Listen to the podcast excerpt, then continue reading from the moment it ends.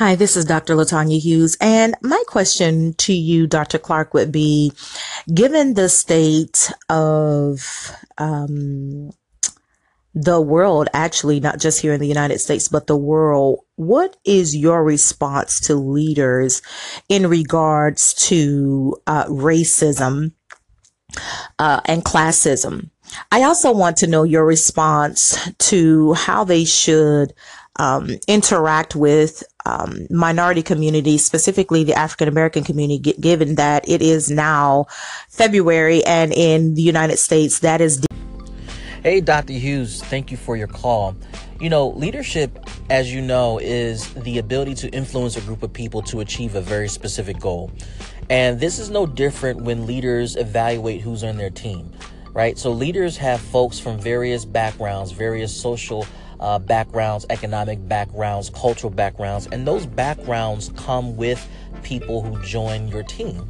What leaders have to figure out, and dare I say master at this point, is how to leverage the experiences, the backgrounds, and the ideas of people from various backgrounds to influence decisions that benefit the team. So it's no different whether you're dealing with an African American, an Asian American, an Indian American, a Hispanic American, and you can go down the line. Each one of those perspectives brings a unique view of the world, of the work, of the team, and in fact, of your leadership. And so for leaders who do not take the time to embrace the backgrounds of their teams, what they are in essence saying is, I don't want to succeed with the people on my team. If success is the goal for a leader, and I believe that should be the goal for all leaders, that success comes from leveraging the diversity that exists on one's team. Now, you also asked about how does this impact in the relationship with African Americans. It's no different. African Americans have a unique perspective and a unique view of the world, and they bring that to the workplace. Any leader that's working with an African American should understand that viewpoint and should understand how that may influence decisions or the approach to work.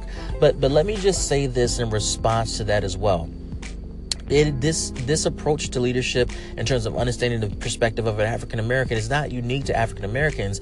It is a ubiquitous skill set and tool leaders should use for all people of all backgrounds who come to the team.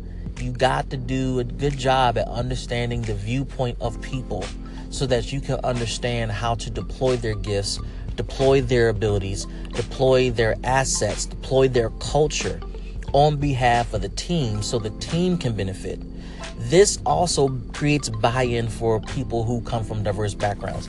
If someone from a different culture knows that you at least put in the effort to understand who they are as a person, what their beliefs are, how they view the world, they will buy into the vision because they see how their culture, how their background, how their place of origin influences and impacts the team towards its goals.